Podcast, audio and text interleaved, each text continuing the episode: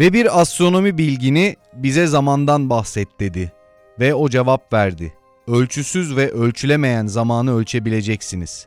Davranışlarınızı ayarlayacak ve hatta ruhunuzun rotasını saatlere ve mevsimlere göre yönlendirebileceksiniz. Zamanı kıyısında oturup akışını izleyeceğiniz bir nehir haline döndüreceksiniz. İçinizde zamana bağlı olmadan var olan öz, yaşamın zamandan bağımsızlığının zaten farkındadır. Ve bilin ki dün bugünün anısı, yarın ise bugünün rüyasıdır.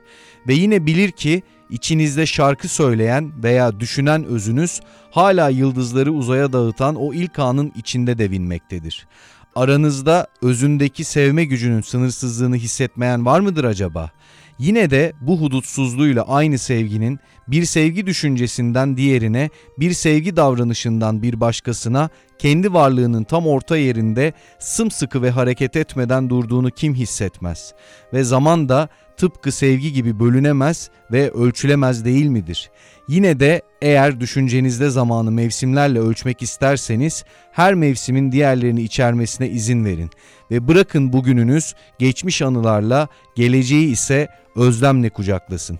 Türk devriminin, Cumhuriyet'in ve Türk aydınlanmasının mimarı Ulu Önder Gazi Mustafa Kemal Atatürk'ü Halil Cibran'ın bu enfes dizeleriyle anmaya çalıştık. Selam olsun kendisine ve zamanı yenmesine sonsuz ümidimizle.